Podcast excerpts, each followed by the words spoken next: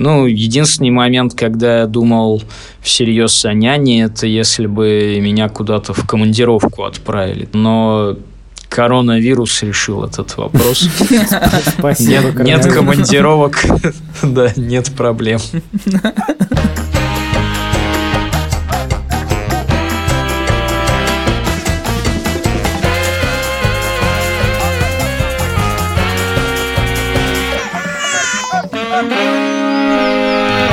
Привет! Меня зовут Александр Борзенко, и это подкаст «Сперва роди». Подкаст, в котором мы рассказываем о родительстве, но при этом не даем никаких советов, а только делимся своими переживаниями, тревогами и, обычно я говорю, смешными историями, но на самом деле истории бывают разные. Троих детей, которых я постоянно обсуждаю в этом подкасте, зовут Петя, ему сейчас 13, Тише 11 лет, а Мане совсем недавно исполнилось 9. Привет, а, меня зовут Владимир Цибульский, моей дочери Соне 2 года и 3 месяца. Я напоминаю вам, чтобы вы писали нам отзывы в Apple подкастах, писали нам отзывы в приложении CastBox. А, Мы все читаем, и нам все это очень приятно. Да, мы поздравляем с Вованом с днем рождения, Маня. С днем рождения. О, точно, у Мани же был день рождения. С днем рождения. Ей подарили коня. Тебя подарили тебе коня. Борзенко, зачем ты подарил Мане коня? Я не подарил Мане коня, на самом деле это когда мы были летом на острове Сарема, я подарил коня на час. Знаете, бывает объявление в метро «Муж на час». Вот это был конь. Да, это был конь на час. Или там было объявление «Жеребец на час», и ты позвонил, и там такие «Оп, конь». Так, Что ты подарил-то? во-первых, мы решили пойти против гендерных стереотипов, не побояться общественного осуждения, что нам скажут, ну, ребят, ну, Маня же девочка. И подарили Мане швейную машину. В смысле? Какую машину? Надо сказать, что я был в шоке абсолютно, что, что могут современные швейные машинки. Что, они из мира digital? Они просто шьют все, уголовные дела шьют, А Wi-Fi раздают? Wi-Fi не раздают. Но самый главный подарок был другой. Мы подарили Мане котенка. И это был совершенно невероятный момент. Это был полный сюрприз. Маня вообще ничего не подозревала, не знала. И Маня была очень сильно удивлена. А дело в том, что поклонники нашего подкаста знают, что у нас была кошка Мейбл. Что котов хватает, да, у Нет, вас? но у нас на самом деле сейчас всего в итоге две кошки. Ну да, две. Потому что Мейбл уехала. Куда уехала Мейбл? Дело в том, что Шуркин сын старший переехал на другую квартиру. Классно. Юра Сапрыкин, скажи, как тебя зовут? Привет, меня зовут Юра Сапрыкин. Моего сына зовут Лев, ему два с половиной года. Я напоминаю, что вы можете писать нам письма на сперва ради собака Медуза IO или записывать аудиосообщения в телеграм-канал Медуза Loves You. Мы благодарим бренд Lysol, который поддерживает нас в третьем сезоне. Lysol выпускает самые разные средства для дома, в том числе дезинфицирующий аэрозоль для разных поверхностей, например, в ванной или на кухне. По подсчетам экспертов Lysol, аэрозоль убивает 99,9% вирусов и бактерий, но его нужно обязательно оставить на 15 минут и только потом смыть. Подробности по ссылке в описании на сайте Медузы. Напоминаю, что в третьем сезоне мы приглашаем разных отцов, которые делятся таким опытом, которого у нас нет. Этот опыт бывает разный, и бывает, что он очень тяжелый. И сегодня у нас в гостях Данила. Данила, привет. Привет. Да, ну, меня зовут Данила, и я отец-одиночка. Мы переехали более полутора лет назад э, в Германию. Тогда еще у нас вся семья была полная, ну, а потом я вдовел.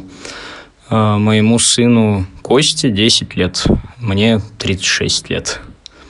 Моя жена была больна раком. Это случилось еще в России, и болезнь была довольно продолжительной, и прогноз сразу был неутешительный. Ну и в попытке найти какое-то лучшее лечение э, мы переехали в Германию. Ну, к сожалению, спасти ее жизнь врачам не удалось, э, но поскольку это была не единственная причина, мы с сыном здесь и остались. Он здесь ходит в школу, я работаю, так что живем тут. А как мы переехали? Ну, я работаю в IT-индустрии, и последние годы работал в международных компаниях, поэтому, в принципе, это хорошие предпосылки для переезда в Германию. В какой-то момент я стал искать работу, и за 4, кажется, месяца поисков э, ее нашел, э, устроился на работу и переехал. Скажи, пожалуйста, где вы живете? Мы живем э, рядом с Мюнхеном в небольшом городке Айхенау, но по московским меркам на самом деле это примерно как, не знаю, бабушкинское метро, потому что от нас до центра самого Мюнхена 20 километров всего. Здесь масштабы совсем другие. В Мюнхене довольно непросто найти жилье. Это местная такая особенность тяжелый по поиску жилья город в Германии, поэтому мы переехали изначально не в центр, а вот на окраину. А вы в доме живете или в квартире? Да, в доме с садом. Мы тебе очень благодарны, что вообще ты нам написал и что ты готов про это говорить. Мне нелегко понять, как задавать вопросы. Ну и поэтому я так решил э, на, на эту тему как-то раскрыть карты. Я хотел бы вот что спросить. Сейчас уже прошел год. Как тебе кажется, насколько сейчас вам с Костей удалось не знаю, свыкнуться с тем, что вы сейчас вдвоем? Как-то войти в какой-то, нащупать какой-то ритм вот этой новой жизни?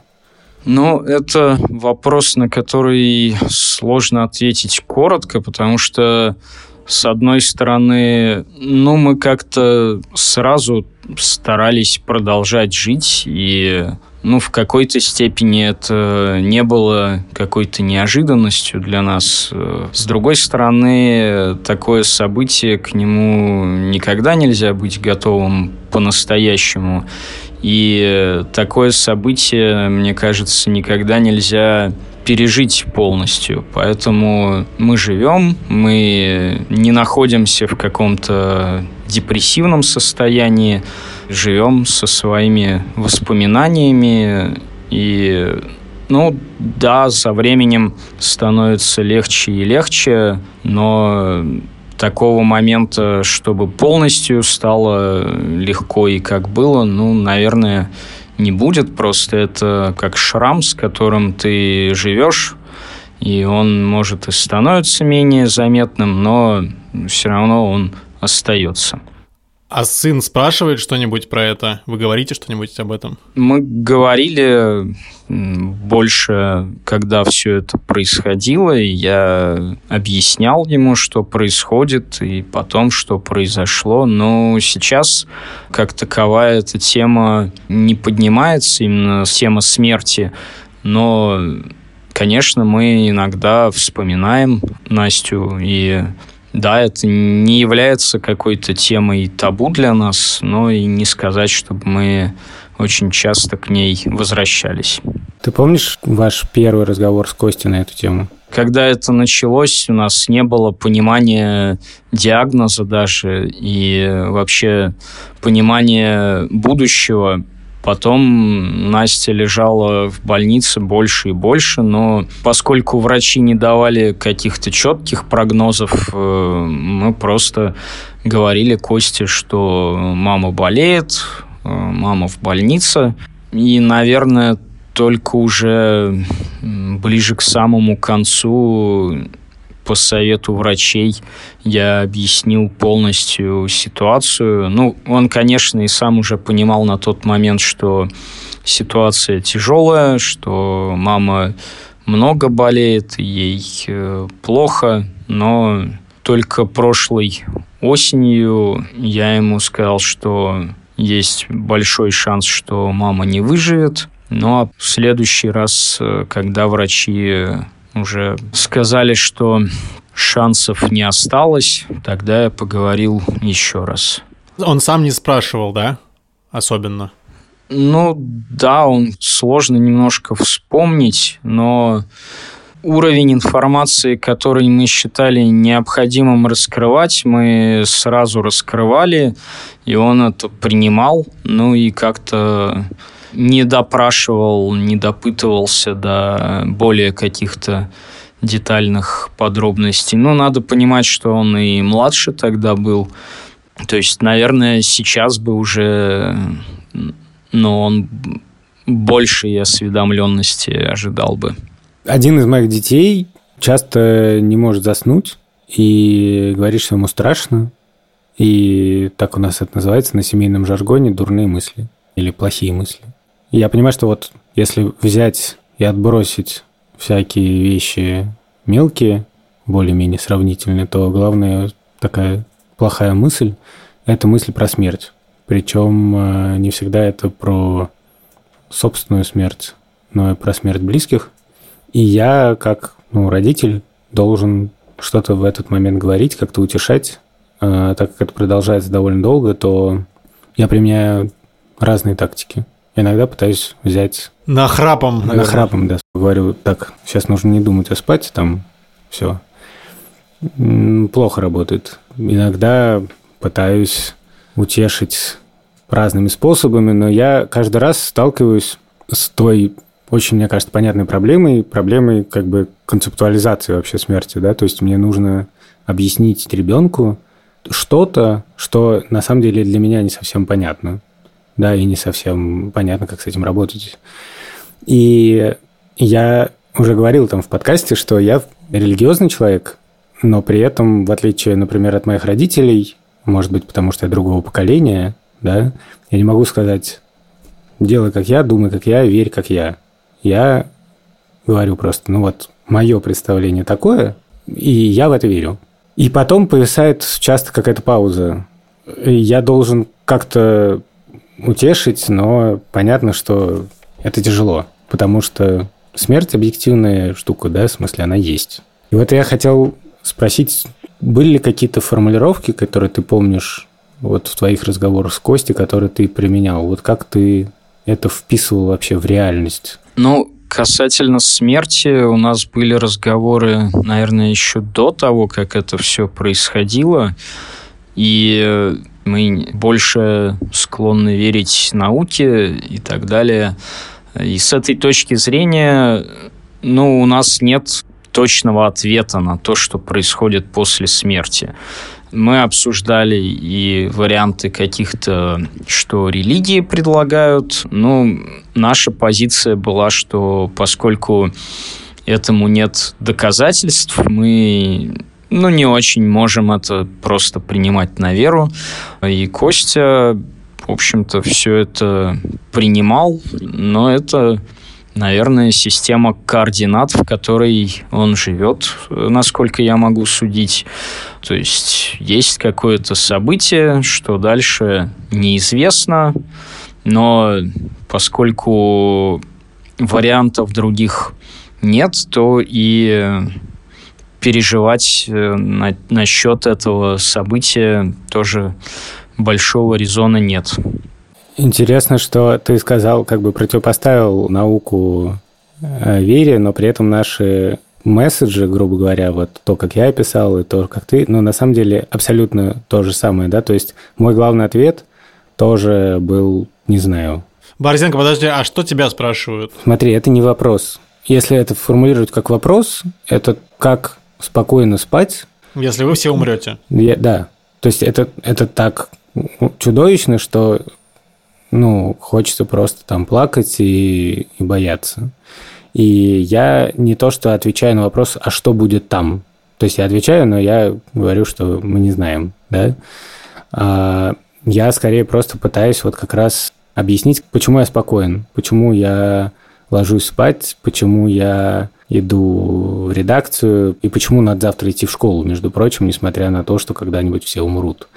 И для меня это, кстати, такой вот ну, один из способов работы с этим, да, то есть, что ну, жизнь, она как бы идет. И вот то, как я понял, что Данил говорил вначале, да, что мы выбрали не останавливаться, да, я так понял, что у вас был такой подход именно, что... Ну, то есть Костя не пропускал школу как-то... Да, мы решили, что э, не поможет никак э, оставаться дома и сидеть наедине с этой проблемой, поэтому ну, я и про себя могу то же самое сказать. То есть э, я пошел на работу, Костя пошел в школу, я отвез его, предупредил учительницу о ситуации, от нее тоже большая поддержка была и от всех родителей в классе. Ну и, в общем, дальше так и пошло. А можешь описать ваш день? Сейчас я работаю из дома, поэтому в основном э, начинается с того, что Костя встает, делает себе завтрак и отправляется в школу. Я встаю чуть позже, э, примерно когда он уже уходит, э, ну и тоже делаю себе завтрак, начинаю работать, э, потом где-то в середине дня, уже ближе к Костиному возвращению, я использую обеденный перерыв для того, чтобы при необходимости сгонять в магазин и чего-нибудь приготовить нам на обед. Э, Костя приходит из школы, мы обедаем, потом он садится за уроки, а, я продолжаю работать. А, сейчас у Кости очень напряженный год в силу особенностей немецкой системы образования. Здесь четвертый класс очень многое определяет. Поэтому уроков у него много, плюс всякие дополнительные уроки. Так что дел хватает. Ну, а вечером, когда как, когда спорт какой-нибудь, когда кафе, ресторан или что-то еще такое. Ну и по выходным стараемся куда-нибудь выбираться. Летом много путешествовали по Европе на машине. А, благо тут границы были открыты. А как он вот за последний год, какие в нем изменения произошли? Он стал взрослее, он тебе помогает в быту, там, например? Да, он стал гораздо взрослее и самостоятельнее, то есть он умеет э, приготовить себе что-то поесть несложное, он помогает немного мне с уборкой, он сам может ходить в школу и даже в магазин уже иногда. Ну, на самом деле, мне кажется, по моему опыту, дети вообще очень сильно меняются от года к году, и когда мы обсуждаем с друзьями, у которых ребенок, например, ну, не, немного младше, там, на 2-3 года, им сложно представить, что Костя уже такой самостоятельный, но я вспоминаю и себя 2-3 э, года назад и тоже понимаю, что мне сложно было бы это представить. Но дети растут очень быстро. Ну и у меня большой упор в воспитании на, не на то, чтобы все я за него сделал, приготовил, а чтобы научить его самому это все делать. Ну вот вы переехали в Германию, получается, там у вас знакомых особенно, я так понимаю, нету, друзей нет или, или не, не Уже так? есть. Здесь довольно много русских на самом деле, поэтому и, и на работе у меня половина компаний, наверное, русские или русскоговорящие, поэтому какой-то круг общения уже сформировался. И в том числе есть люди с детьми, поэтому Костя тоже с этими детьми общается. Так что мы уже здесь не так, чтобы одиноки. Не было такого ощущения, что ты остался один совсем? Ну, в плане людей и человеческого общения нет, потому что люди уже на тот момент были знакомы довольно много, и на работе коллеги очень большую поддержку оказали. Так что такого, что я совсем один, ощущения не было, но другое дело, что э, очень ощущалась нехватка именно того особенного общения, которое было у нас с Настей. То есть это не то, что могут заменить друзья когда-либо.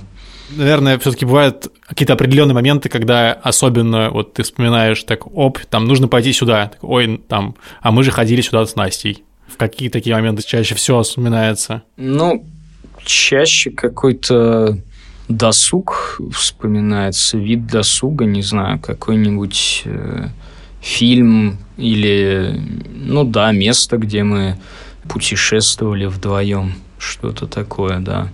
Ну, большая часть мест, которые мы посещали вдвоем с Настей, она осталась в России, поэтому я не очень часто ну, на них натыкаюсь. по понятным причинам. Ну, что-то такое бывает. Было, например, тяжело когда я вернулся в нашу старую квартиру, когда приезжал на похороны, сейчас там моя мама живет, э, и это была наша первая собственная квартира, которую мы купили, под себя отремонтировали и так далее. И, в общем, много в нее вложили, наверное, своей души. И вот я возвращаюсь э, в эту квартиру, и, ну, такое ощущение, как, не знаю, вдруг это все был страшный сон и так далее. То есть какие-то такие воспоминания нахлынули.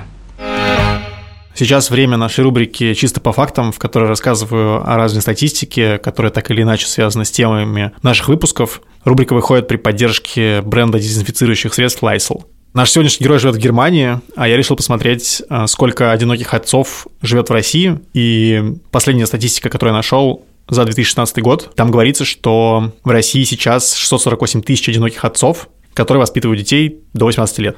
А еще есть э, данные переписи населения, где говорится, что больше всего одиноких отцов живет в Москве, Петербурге, что, в принципе, неудивительно, и Дальше идут Краснодарский край, Татарстан, Свердловская область и Нижегородская область.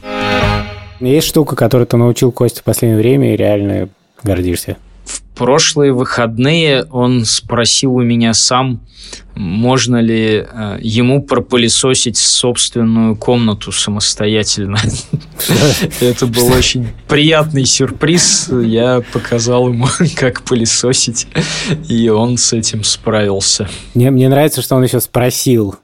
То есть ты, в принципе, мог бы сказать, да, да, да. сори, чувак, ты пока не дорос. Или, например, э, я его научил делить э, столбиком потому что в школе как-то это было непонятно. Кстати, интересно, там в школе, наверное, по-другому, да, делят? Не так, как у нас? Да нет, делят примерно так же, но учебные материалы сильно по-другому устроены. И это один из вызовов, с которым приходится сталкиваться, что надо что-то объяснять ребенку, в том числе на языке, который ты сам плохо понимаешь. А, а ему нужно не только этот язык понимать, еще и на нем решать задачи, еще какими-то методами, которые они там в классе прошли, а тебе про них ничего особо и не рассказали. Он лучше тебя уже на немецком говорит, да?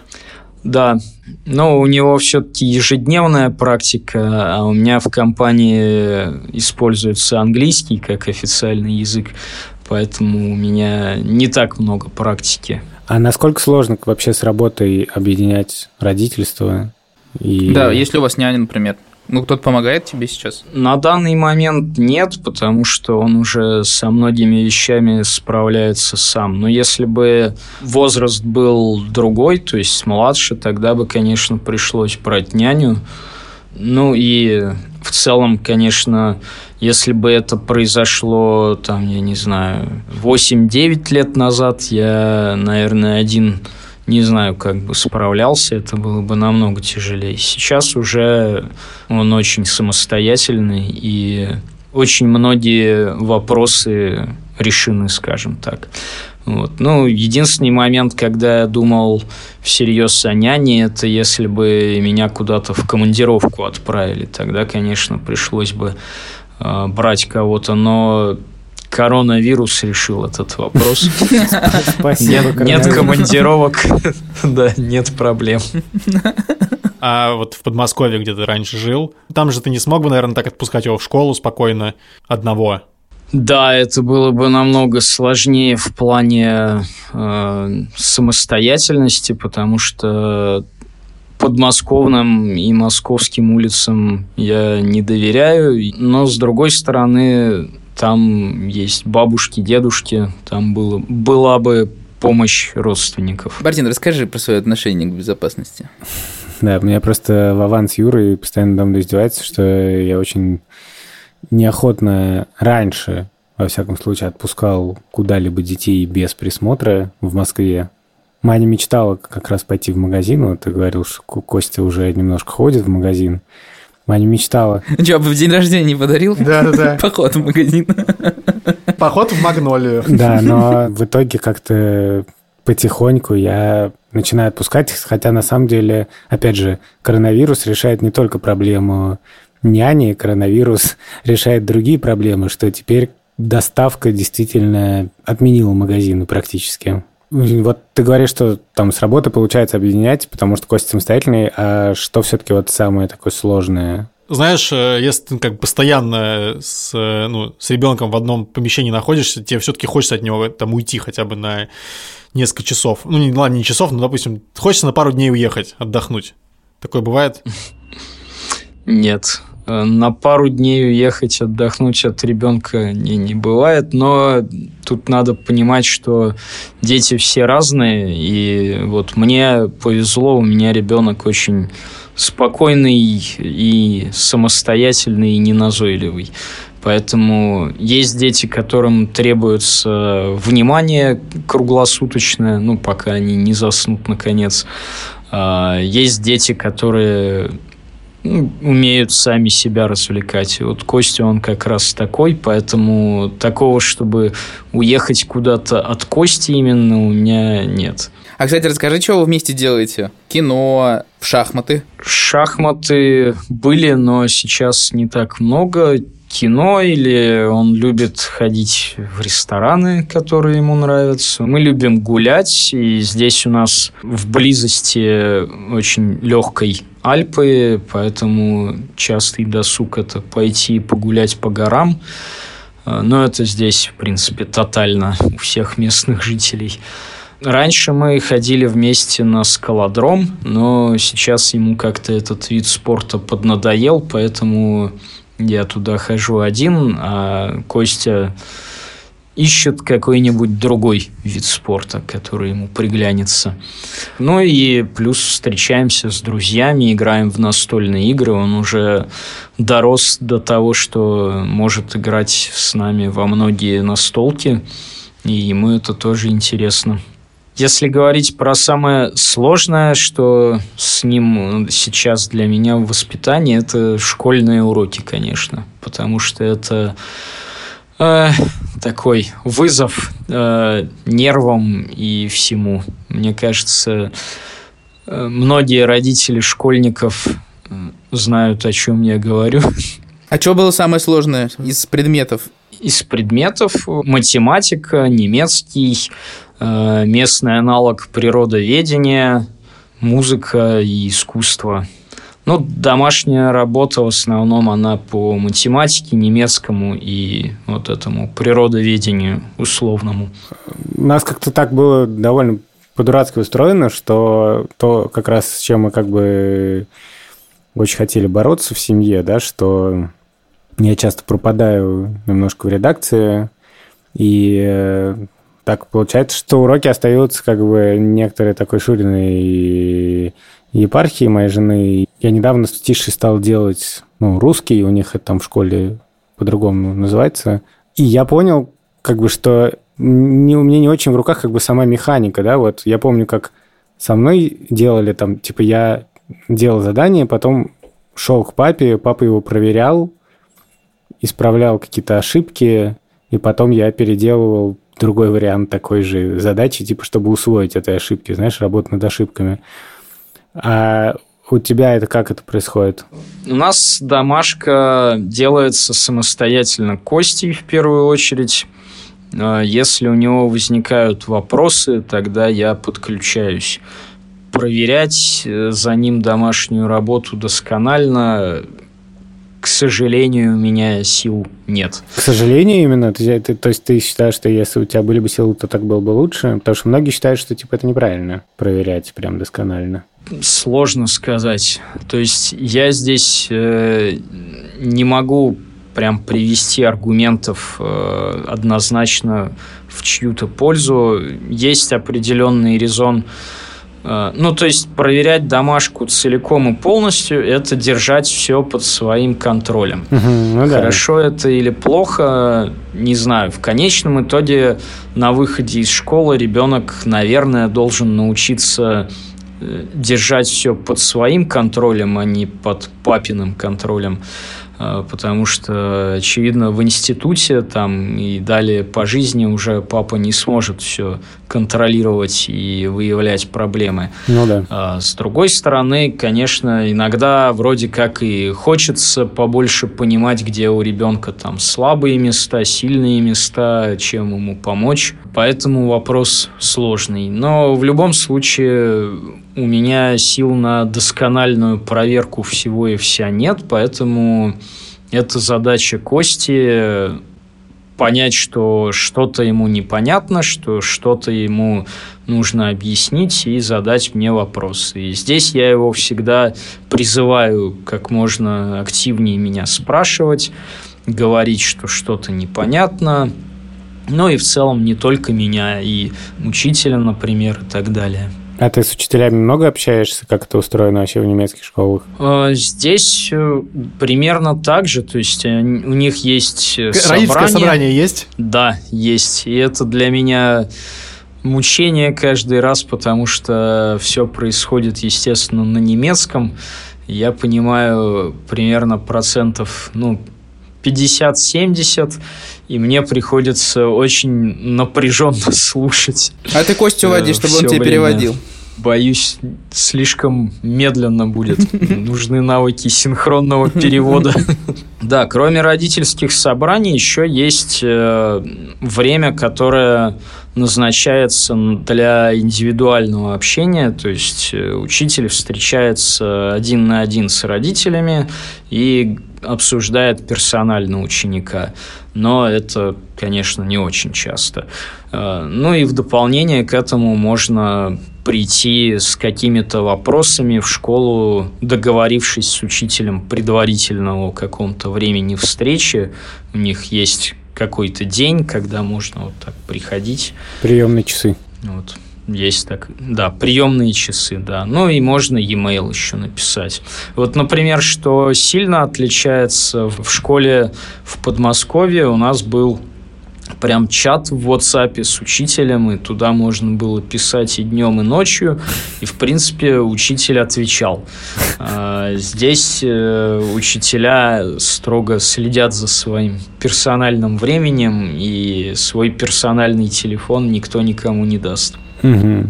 А вообще, а какие еще действительно отличия интересны от подмосковной школы? Ну, во-первых, важное отличие – это обязательность школы, то есть э, если ребенок не отмечен э, в школе в первые пять минут урока, то его тут же начинают разыскивать. И если он не пришел, потому что родители решили куда-то в отпуск уехать, то будет штраф и довольно болезненный. Ого, а, нифига себе, да. не знал. Да, то есть э, отпуск в учебное время для нас закрыт. Э, еще существенное отличие то, что здесь нет э, таких больших летних каникул. То есть здесь каникулы всего два месяца летом, но они происходят чаще в течение года. И еще время каникул разное по всем землям, что тоже было непривычно. То есть в Баварии одно расписание каникул, в Саксонии другое расписание каникул. О, слушай, ты приходишь на родительское собрание, сколько там э, мам и сколько там пап? По моим ощущениям, пап больше, чем в России было. Вот это интересно, потому что мне кажется, в России пап меньше. Да, в Германии папы больше, по-моему, вовлечены в эти все школьные дела. А ты в России ходил на родительское собрание? Когда как. Э, у нас еще Когда была вызывали, такая опция, как, ходил, да? как отправить... Нет. Э, у нас еще была опция такая, как отправить бабушку, поэтому иногда мы этим пользовались. Ну, понятно, что я могу судить только, не знаю, по собственным каким-то представлениям, по фильмам, по книжкам и так далее, но ты говорил, что Костя сам, в общем-то, не поднимает тему про Настю, но вы э, вспоминаете, вот как устроена эта память, да, то есть есть какие-то дни, или это как-то просто само собой всплывает? Корея всплывает само, когда какие-то происходят вещи, которые напоминают нам об этом. Ну, или, или я что-то рассказываю. Например, есть э, один мультик, который Костя сейчас смотрит, «Аватар» называется. Вот этот мультик э, мы смотрели с Настей, когда она была беременна. Вот. Ну и как-то вот этот мультик у меня отложился сильно в памяти э, ассоциациями с Настей, с Костиным рождением.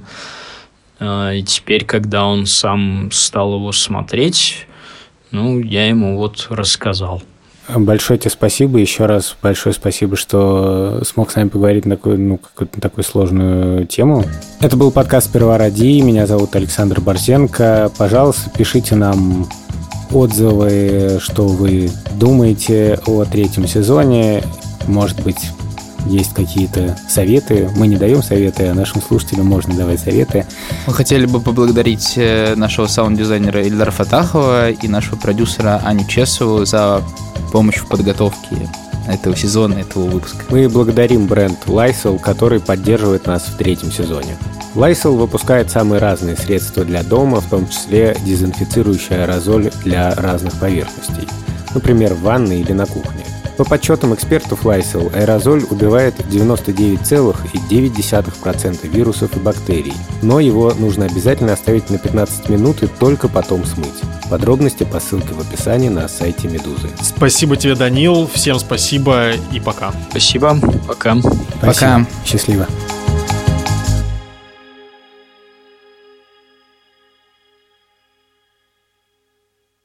Моих родителей однажды вызвали на педсовет. И меня, кстати, тоже. За что? А, Что ты там, что натворил, Борзен? Тяжкий телесный, разбой. Ясно. Не помню. Это первая хорошего. ходка или вторая, я забыл.